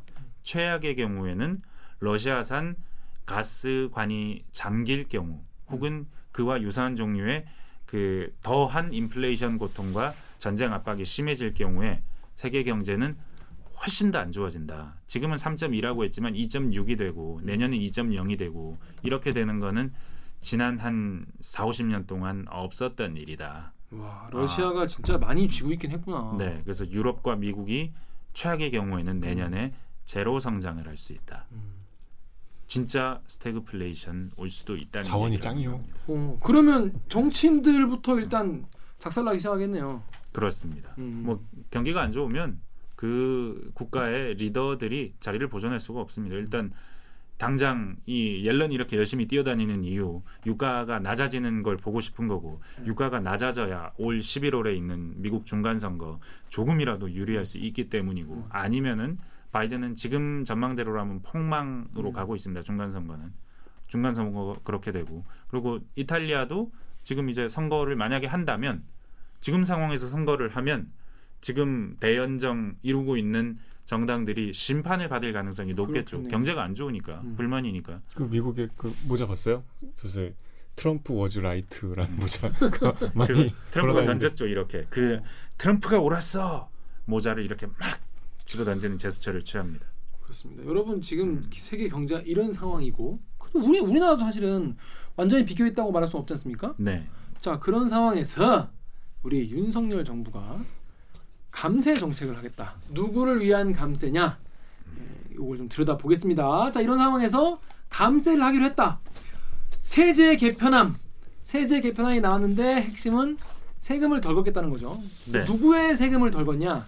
그러니까 제가 그렇게 생각하는 게 아니라 댓글을 보니까 자 댓글 제가 읽어볼게요. 아? 덕후의 익명으로요. 지난주에 발표한 세제 개편안 이제 보는데 뭐냐? 어, 내용보다 반응 먼저 봐서 부자 감세 부자 감세 하길래 어느 정도인가 봤더니 이렇게 눈치 안 보고 해도 되는 거야. 자, 제가 그렇게 생각한다는 게 아니라 음. 댓글에 부자 감세, 부자 감세 하길래 어느 정도인가 하고 봤더니 아니 이렇게 눈치 없, 눈치 안 보고 진짜 이렇게 맘대로 감세를 하냐. 본인 거예요. 얘기는 아니죠? 제 얘기는 아닙니다. 저는 음, 부자가 아니기 음, 때문에. 음. 그 이제 자 어떤 세금을 그렇게 많이 깎아줬길래 부자 감세라는 말이 이렇게 댓글에 이런 내용이 엄청 많았어요. 왜 이런 말이 나옵니까? 일단 이번에 세제 개편안 그러니까 기재부는 늘 매년 이런 세제 개편을 하고 그 그렇죠. 세제 개편안을 요맘때쯤 내놓습니다. 네. 그러니까 세금 제도가 경제 제도와 맞게 운영돼야 되는데 새 정부가 바뀌고 나서 내는 세제 개편안은 그 전 정부하고 정권 교체가 된 경우라면 음. 완전히 달라지죠. 그렇겠죠. 이번 세제 개편안이 그랬던 겁니다.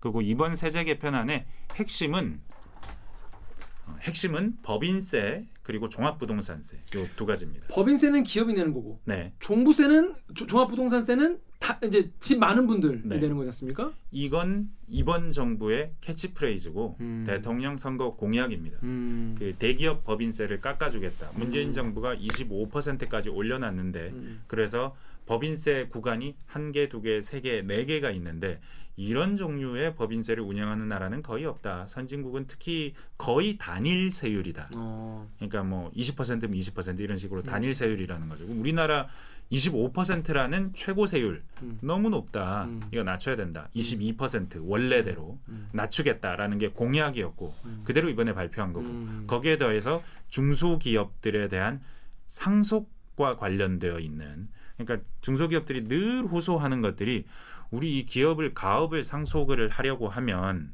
세금을 너무 많이 내서 상속을 할 수가 없어요. 음. 그래서 우리 늘 이런 식으로 상속할 수가 없어서 기업을 정리하다 보면 중국에 빼앗깁니다. 이 산업을.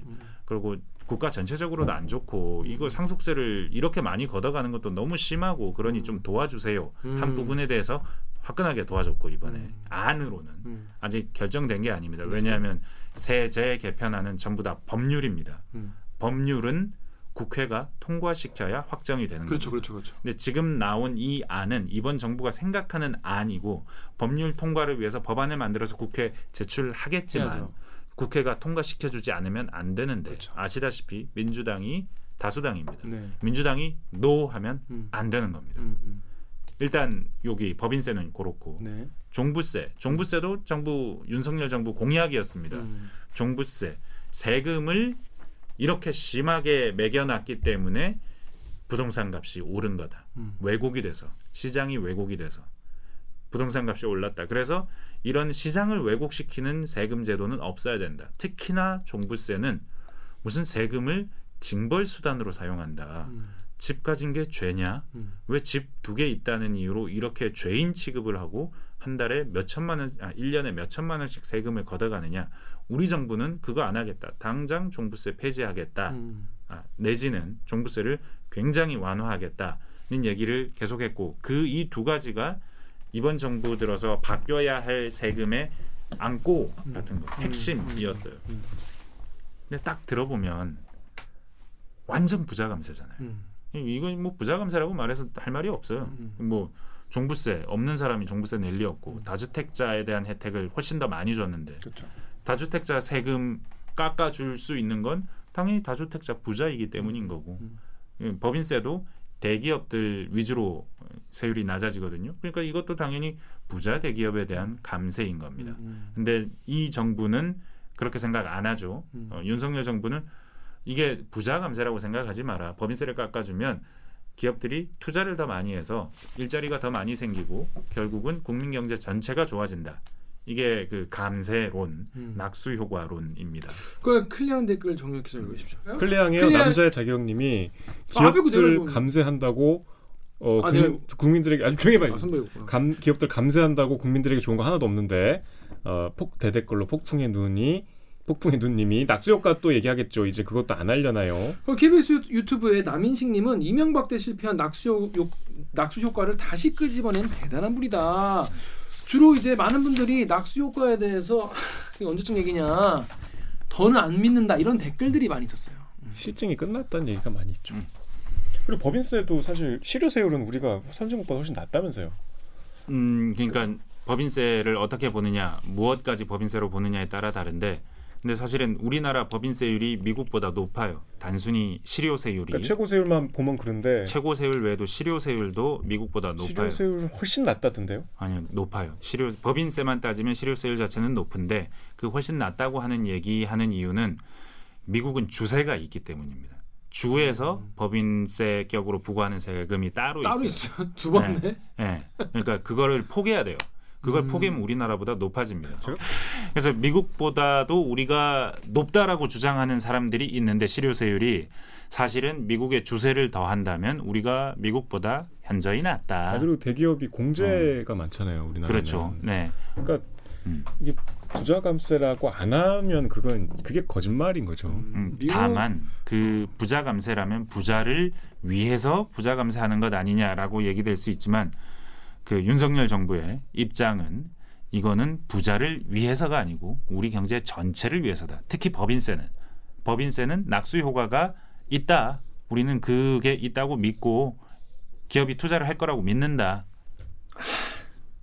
좀 외람된 말씀이지만 네. 예를 들어서 우리 엄마가 나한테 용돈을 주는데 슈퍼 사장님 부자 되라고 주는 게 아니잖아요. 그렇죠. 나 좋으라고 주는 거잖아요. 아 네. 그걸 왜 그렇게 두 번 생각해야 되는 거야? 딱 봐도 기업이랑 분자 감세잖아요. 미국에서 감세 제일 세게 하는 대통령이 W 부시였잖아요. 아들 부시. 네네.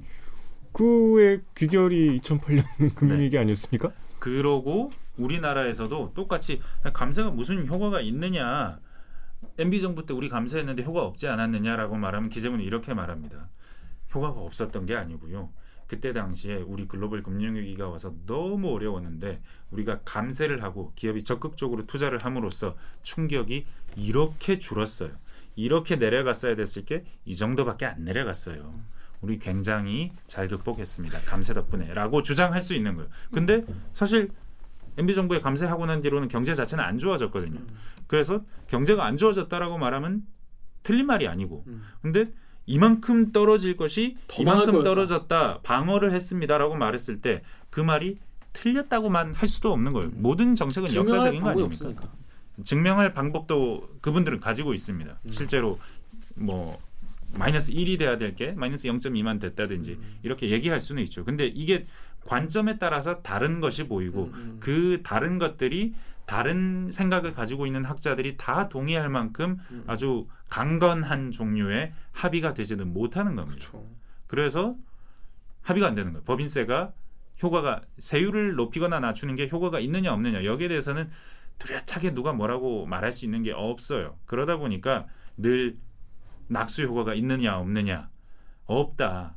뭐 있다는 증거가 어디 있느냐? 그럼 없다는 증거는 어디 있느냐? 이런 식으로 싸우는 거예요. 음. 경제학은 이렇게 막 되게 결국은 실증으로 갈 수밖에 없는데 그 실증이 워낙에 좀 다양한 변수들이 있으니까 그 변수들에 대해서 연구자가 생각하는 방향 혹은 연구자가 세운 가설에 따라서 다들 다른 방향으로의 결과 결론이 나오는데 전반적으로 봤을 때 법인세를 낮춘다고 해서 성장률이 높아진다고 장담할 수는 없는 것 같다.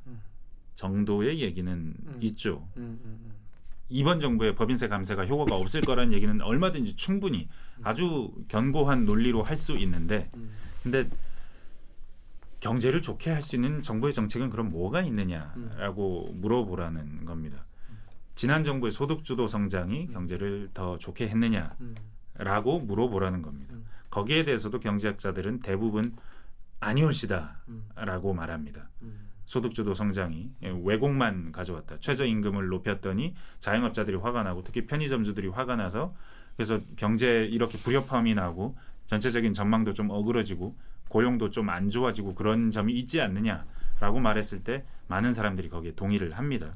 다만 소득주도 성장이 최저임금 인상뿐이냐, 다른 종류의 취약계층 보조 뭐 이런 것들이 충분한 의미가 있지 않느냐, 진위 계수가 낮아지지 않았느냐 그런 종류의 의미가 있을 수 있겠죠. 근데 그래서 이 정책이 지난 정부의 정책은 성장을 불러왔느냐?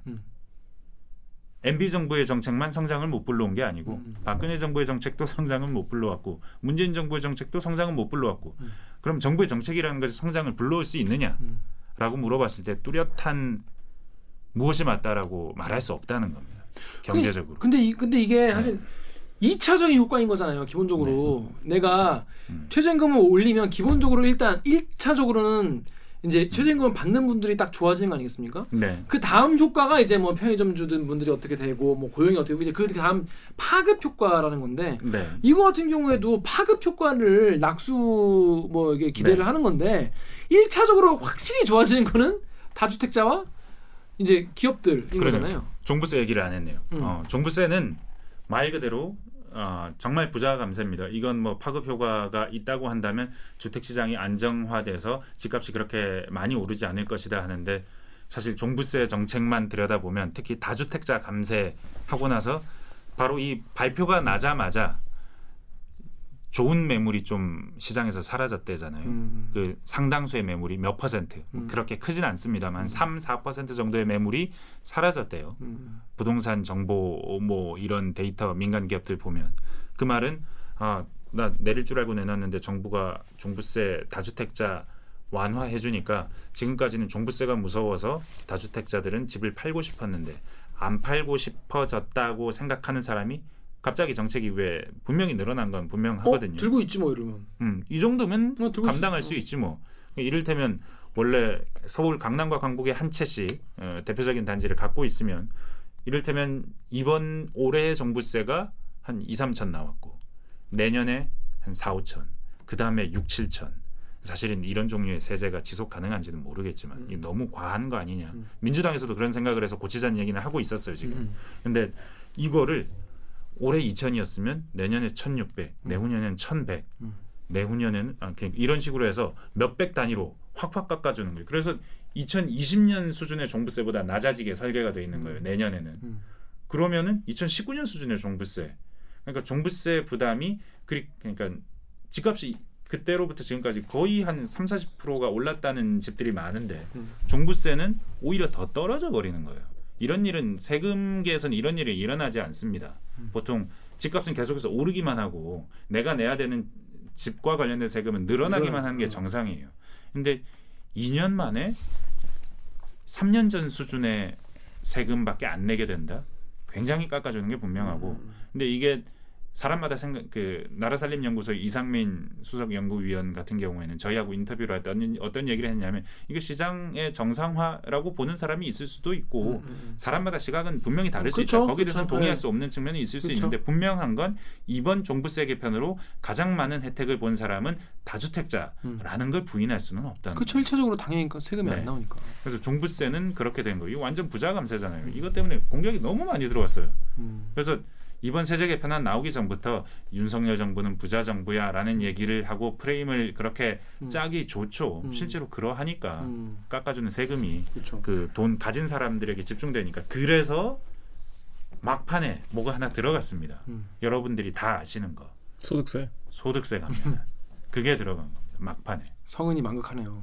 네, 그 소득세 개편안이 사람마다 다른데 구간별로 밑에 구간 두 개를 조금 더 넓혔어요. 소득세를 그러니까 6% 구간과 10% 구간 요 두 구간을 요 구간 200만 원 늘리고 요 구간은 위에를 400만 원 늘려서 결국 요, 요 구간도 한 200만 원 정도 벌려서 밑에 세, 낮은 세율이 적용되는 구간이 조금 더 늘어났기 때문에 그 위에 세금을 내는 사람들도 아시겠지만 소득세는 여기 얼마까지는 6%, 얼마까지는 15%, 얼마까지는 20%뭐 이런 식으로 차곡차곡 차곡 올라가는 구조이기 네. 때문에 다 같이 월급을 받는 사람은 다 혜택을 보긴 보는 거예요. 음, 그 양이 얼마 안 되지만 음. 소득이 낮은 분들은 18만 원. 1년에 예, 그러니까 뭐 한 소득이 한 5천만 원 이하. 그래서 음. 과세 표준 기준으로 뭐 한 낮은 수준에 속하신 분들은 1년에 18만 원 정도. 월급에 보면 식대라고 써 있는 항목이 있을 거예요. 그걸 받는데 그거에 대해서 그러니까 소득에서 제해 주는 이건 밥값이니까 우리가 특별히 빼줄게 하는 게 지금까지 월 10만 원이었어요. 음. 월 120만 원의 소득은 식대 형태로 받는 걸로 돼 있다면 세금 계산에서 빠지는 겁니다. 근데 그 돈을 240만 원까지 늘려준다고 했어요. 120만 원이 늘어난 거예요. 그러면 소득 구간별로 그 자기 제일 위에 받던 소득 세율 적용되던 구간이 빠지는 거니까 상당한 감세가 됩니다. 그러니까 월급쟁이들을 위한 소득세 개편안을 부자 감세 두 개에다가 제일 마지막에 내놓은 거예요. 근데 제가 이걸 기재부에다가 마지막에 이 얘기가 나오니까 음. 언론에서 어, 경제신문에서 아니면 이런저런 신문들에서 기사가 계속 나오니까 확인하려고 담당 과장님 등에게 여쭤보면 굉장히 하기 싫어합니다. 뭘요? 이 소득세 깎아주는 어. 걸 왜냐하면 기재부는 국- 나라 국간 지킴이에요. 그렇죠. 우리는 국간을 지켜야 되는데 음. 자꾸 세금을 깎아주라는 얘기를 하는 걸 음. 별로 안 좋아합니다. 그 담당 특히 담당들은 그건 어찌 보면 당연한, 당연한. 거죠. 어. 지켜야 되니까. 음. 그리고 늘 하는 얘기가 우리나라 소득세 높지 않습니다. 음. 실효세율로 봐도 굉장히 낮은 편이고 음. 사실 그 월급 받으시는 분들 월급 명세서 연말 정산 끝난 뒤에 원천 징수를 보시면 내가 낸 소득세와 지방세 합한 것하고 내 연봉하고 비교해 보세요. 세금 낸 게 내 연봉의 10%를 넘는 분들이 많지 않습니다. 음. 어, 실제로 그래요. 여러분들도 다 마찬가지일 겁니다. 저도 그렇고. 그런데 그 최근에 나온 그 신문들에서 계속했던 얘기는 우리 세율 구간이 변하지 않음으로써 사실상 증세를 했다. 왜냐하면 월급은 계속 물가에 따라서 올라갈 수밖에 없는데 실제로는 오른 게 아니어도 물가에 따라서 올라가기만 해도 세금은 늘어나는 거예요. 음. 증세죠 그러면. 그런가? 가만히 있어도 음. 물가가 5% 올랐으면 내 월급이 100만 원에서 105만 안 원이 오르잖아요 되더라도 우리 월급이 근데. 오른 게 아니죠. 아니 우리 월급이 안 오르잖아. 아, 씨, 되게 안 오르는데. 이 세금을 관련해서는 물가만큼은 계속해서 과표 구간을 올려가야 증세를 안한게 되는데 음. 왜 우리는 지난 한 15년째 계속 그 자리에 둠으로써 아, 뭔 얘기인지 알겠다. 어, 사실상- 얼마부터 얼마까지를 네, 네. 그 액수로 정해놓는데 네. 우리 월급은 조금씩이라도 계속 오르니까 네. 이 과세 표준과 자꾸 마이너스 쪽으로 자꾸 올라간다는 얘기잖아요. 그렇죠. 그래서 아. 이거 오르지 않게 하려면 과세 표준도 계속 세율 같이- 구간도 같이 가야지, 이렇게. 조금씩 물가만큼 올려야 응, 되는데 응, 미국은 그렇게 하는데 우리는 왜 안 하냐는 거예요. 그- 그러니까 예를 안 들어 그게 때문에 계속 무한히 네. 반복된다고 하면은 네. 모든 사람이 다 최고 과세 표준 구간에 몰리겠네요. 그럴 수 있죠. 그러니까, 그러니까. 극단적으로 얘기를 네, 하자, 네. 이해하자면 그렇죠. 오케이, 오케이, 뭔지. 예전에 우리나라가 예전에 한 50년 전에는 연봉이 한 10만 원, 100만 원이었겠죠. 연봉이 100만 원? 어, 연봉이 100만 원이었을 그- 겁니다. 그- 얼마 안 됐을 겁니다. 그뭐 평균적인 연봉이 옛날, 100만 되게 원이었던. 점이 있었다면 음. 그때부터 지금까지 세금 구간이 30만 원에서 50만 원까지는 얼마, 50만 원에서 70만 원까지는 그러니까 얼마, 그런 거였다면 70에서 100까지 얼마라고 했었다라면 우린 다 그럼 그 기간 구간이 계속 지금까지 유지됐다면 지금 100만 원은 한 달 월급도 안 되잖아요. 음. 모두가 최고 세율 구간에 음. 있는 겁니다. 그렇게 될 수 있는 겁니다. 음, 이, 음. 이 론적으로. 그래서 음. 이거는 불합리하다라고 고쳐달라고 했더니 거기에 대해서도 기재부는 우리는 세율이 낮기 때문에 그런 식으로 자연스럽게 세금이 올라가는 현상 자체는 아, 불가피한 측면이 있다. 그렇게 해서 실제 실효세율이 조금 높아져야 됩니다. 우리나라는 기업이 세금을 많이 내고 그 다른 종류의 소비세도 꽤 있지만 소득세는 비율이 좀 적습니다. 실효세율도 낮고 GDP 대비 이 세금이 차지하는 비율도 낮기 때문에 이걸 낮춰주는 건 바람직하지 않습니다는 얘기를 막 굉장히 길게 해요. 근데 기준이 있을 거 아니에요. 뭐보다 낫다. OECD 기준 GDP 대비 몇 퍼센트인가? OECD를 가입하지 말았어야 돼. 소득세가 OECD 그 GDP 대비 소득세 비중이 한 3% 4% 이렇게 나오겠죠. 어. GDP 대비 소득세 전체 거둔 음, 세수가 음, 얼마인가가 이거의 비중이 OECD 국가 평균에 대비해서 상당히 낮다. 음. 그리고 우리나라 국민들의 실효 소득세율이 상당히 낮다. 음. 그리고 우리나라는 면세자도 굉장히 많다. 우리나라는 세금을 아예 월급을 받는데 세금을 아예 안 내는 사람이 30% 넘습니다. 아니 근데 그러면 기재부 입장에서는 소득세를 더 깎기 싫어하는데 네. 정부가 네. 부자 감세라고 하도 뭐 하니까 그 소득세까지 그냥 까준 거잖아요. 네, 그래서 월급쟁이 유리지갑은 좀 사정 생각 안 해주냐 이런 얘기가 너무 많으니까 나오니까 이제 그- 대통령이 결단을 하라고 했고 그래서 대책에 포함이 된 겁니다. 망극하게도 네, 소득세도 깎아주셨어요. 네네. 자 그런데 그러면 자깍뭐 기업 도뭐 법인세 깎아주는 것도 뭐 이유, 이유 가 있고 종부세 뭐 그것도 뭐 공약이고 뭐뭐 소득세 깎아줬어. 그러면 나라 국간이 그만큼 빌 거 아니에요. 얼마가 빕니까 토탈 예측으로는 이게 야로가 있습니다. 어떤 야로가 있나요? 야로는 순 우리말입니다. 아 우리말인가요? 네, 순 우리말이에요. 아 그렇습니까? 계속 써야겠네요. 일본어. 아니에요. 네. 13조가 준다고 했어요. 세수 순감이 기재부가 13조라고 엄청 했습니다. 많이 주는 거 아니야? 13조 이게 어느 정도 수준이냐? 그 작년에 우리나라 국세로 거둔 돈이 334조예요. 아이고 334조 대비 13조면 한 4%잖아요. 4%, 예. 앞으로 5년간 13조 정도가 줍니다라고 했어요. 순감, 세수 순감. 그런 줄 알았죠. 근데 이게 뭔가 이상한 거예요. 표를 보면 첫 해 6점 몇 조가 줄고 그 다음에 7점 몇 조가 줄고 그 다음에는 오히려 조금 그대로 있다가 조금 세수가 는다고 돼 있고 는다고 돼 있는 거예요. 그래서 이렇게 해서 더하면 13조가 되기는 되는데 이 계산이 이게 뭐지? 음. 그래서 물어봤죠. 이게 근거가 뭐예요? 그 이게 전년 대비입니까? 아니면 2022년 대비입니까? 앞으로 5년간의 세수 순감이 13조라고 하셨는데 이게 어떻게 되는 겁니까? 라고 물어보다 보니까 알게 된 사실이 순감이 13조가 아니에요. 60조입니다. 첫 해 6.7조가 줄어요. 그러면은 이 6.7조가 준 이 라인을 기준으로 내년에는 7.3조가 더 7점 몇 조가 더 주는 겁니다. 음. 그럼 여기 요만큼 줄었으면 그 다음엔 여기서 0.1조만 올라가면 올라간 게 되는 거예요. 그리고 그 다음엔 또 올라간 게 되고. 근데 사실은 세수가 얼마를 줄였, 줄었냐고 했을 때는 첫 해는 6조가 준 게 맞죠. 그 다음에는 13조쯤 준 거 아닙니까? 그러니까 그 면적을 다 합쳐야 되는 거네요. 네. 그렇죠. 적분을 해야 되는 거네요. 어. 이거 13조가 돼요. 이게 음. 우리가 바른 계산이잖아요. 왜냐하면 원래 세금이 100조였다. 근데 첫 해 6점 몇 조가 줄었다 그러면 94조가 되죠. 음. 94조에서 7조가 더 줄면 87조. 음. 87조면 100에서 13조가 떨어진 거잖아요. 그렇죠, 2년째는. 그렇죠, 그렇죠. 근데 이거를 13조로 계산을 안 하고 7조가 더 줄었다로 거예요. 이뭔 개소리야? 이게 6점 몇 조, 7점 몇 조? 이렇게 해서 보도자료 13조라고 돼 있고 여러분들 검색해 보시면 연합뉴스도 13조 세수 순감이라고 써놨어요. 근데 저희는 첫날부터 5년간 2022년 대비 60.2조가 줄었습니다라고 썼어요. 음. 근데 60.2조가 맞다는 거 우리가 어떻게 확신했느냐? 기재부에 물어봤어. 음, 요 음. 기재부에 물어봤더니 아니 이게 이게 전년 대비예요? 전년 대비면은 이 해에는 13조가 줄었다는 얘기네요. 7조라고 써 있지만 음. 그랬더니 과장이 네 맞대요. 그럼 그 다음 해에도 거의 한 13조가 준 거네요.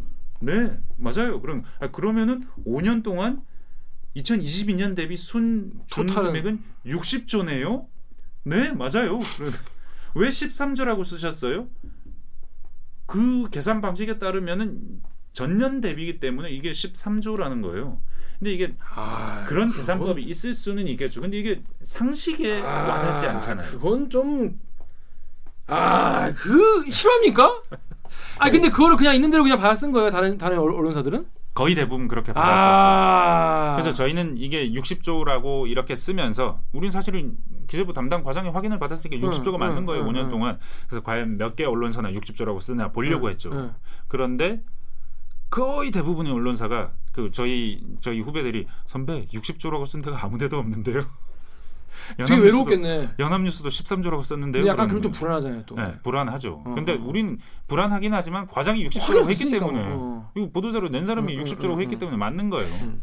아주 그냥 정신 놓고 있으면 당하겠어. 당하겠어. 진짜 지금 맞는 줄 알겠어. 이런 거를 뭐라고 하지 않나요?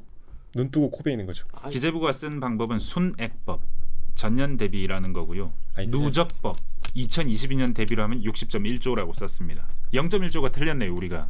우리는 그냥 단순 합산했으니까 아. 정확한 숫자를 알고 있으니까 0.1조가 틀렸고 13.1조는 순액법, 60.1조는 누적법. 근데 지록 지록 위마요, 지록 위마? 근데 순액법이라는 건 사실 이런 법이 있- 있을 수도 있는데 네. 이건 상식과 기본적인 직관에 와닿지 않아요. 그렇죠. 이건 뭔가 좀 줄어들어 보이게 하려고 이러는 거 아닌가라는 그러니까. 생각을 할 수밖에 없어요. 의심을 아니할 수 네. 없네요. 이 정도 수준만 해도 일단 MB 정부 이후 최대 수준이고 MB 정부도 한 60조 정도 수준의 음. 그 감세를 했다고 하는데 근데 여기가 끝이 아닙니다. 우리 정부는 왜이 또, 윤석열 뭘, 뭘, 정부는 뭘, 뭘. 내년에 다시 한번 대규모 감세를 준비하고 있습니다. 음. 상속세 상속세가 지금은 상속되는 죽은 사람이 돌아가신 고인이 남긴 돈 전액에 대해서 상속세를 매겨요. 그럼 금액이 커질 수 있죠. 근데 받는 사람은 세명네 명두명 하여튼 여러 명이지 않습니까? 여러 명이 받은 받는 사람 입장에서는 이게 100이라는 것이 돌아가신 분으로부터 떨어졌으면 받는 사람 입장에서는 30, 30, 40 음. 내지 20, 20, 20 뭐 이런 음, 식으로 음, 음. 작아요. 그렇죠. 내가 받는 돈은 20인데 음.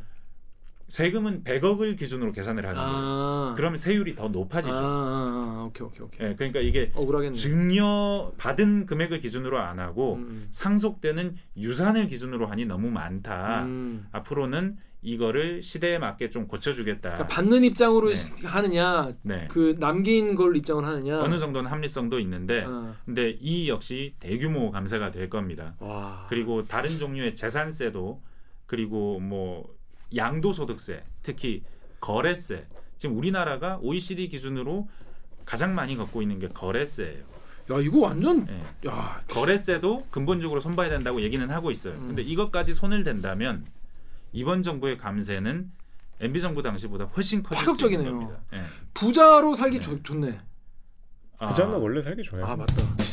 그러니까 여러분 제가 뭐 부자를 미워하거나 그런 게 아니에요. 저 나 저도 부자 되고 싶어요. 기왕이면 부자가 좋지. 근데 이번 정부의 감세가 자 아, 보세요. 법인세, 종부세, 상, 재산세, 상속세, 양도세 이거 깎으면 누가 좋아? 부자가 좋아. 나도 저도 부자가 좋아. 저도 부자가 좋고 부자가 되고 싶지만 너무 부자분들한테만 너무 감세를 많이 해주는 것처럼 보이는 게 저만 그런가요? 다만 아까도 말했지만 법인세는 부자를 위해서가 아니고 우리 아, 경제 전체를 우리 위해서 그래.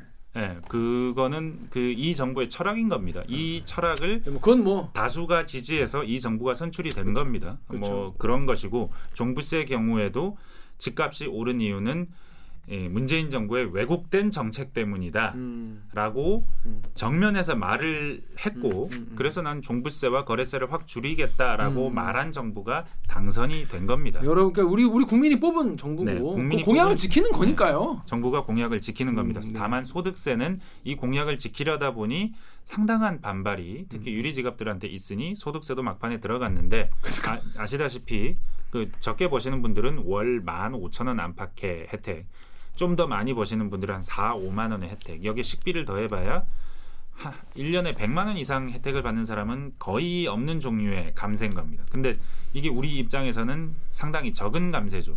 그리고 부동산 종합소득세 감세는 상당히 큰 감세고 법인세 감세는 더 큰 감세고 네, 네. 그렇긴 한데 정부 입장에서는 이 소득세 감세도 계산해 보면 한 5년간 15조 정도의 아, 감세. 쪽수가 많으니까. 60, 60 조의 전체 중에 4분의 1은 소득세 감세인 거예요. 음, 음. 그러니까 사실은 이 감세는 예정 안 돼 있던 감세인데 어쨌든 해야 되는 감세가 돼 버려서 갔으니까 굉장히 큰 세수 순감이 발생하는 거고 이거 어떻게 해결하겠느냐? 자, 그래서 자 여러분 세- 감세를 해주는 거니 뭐 안이 나왔으니까 물론 이게 또 뭐 나중에 뭐 국회 통과돼야 돼요.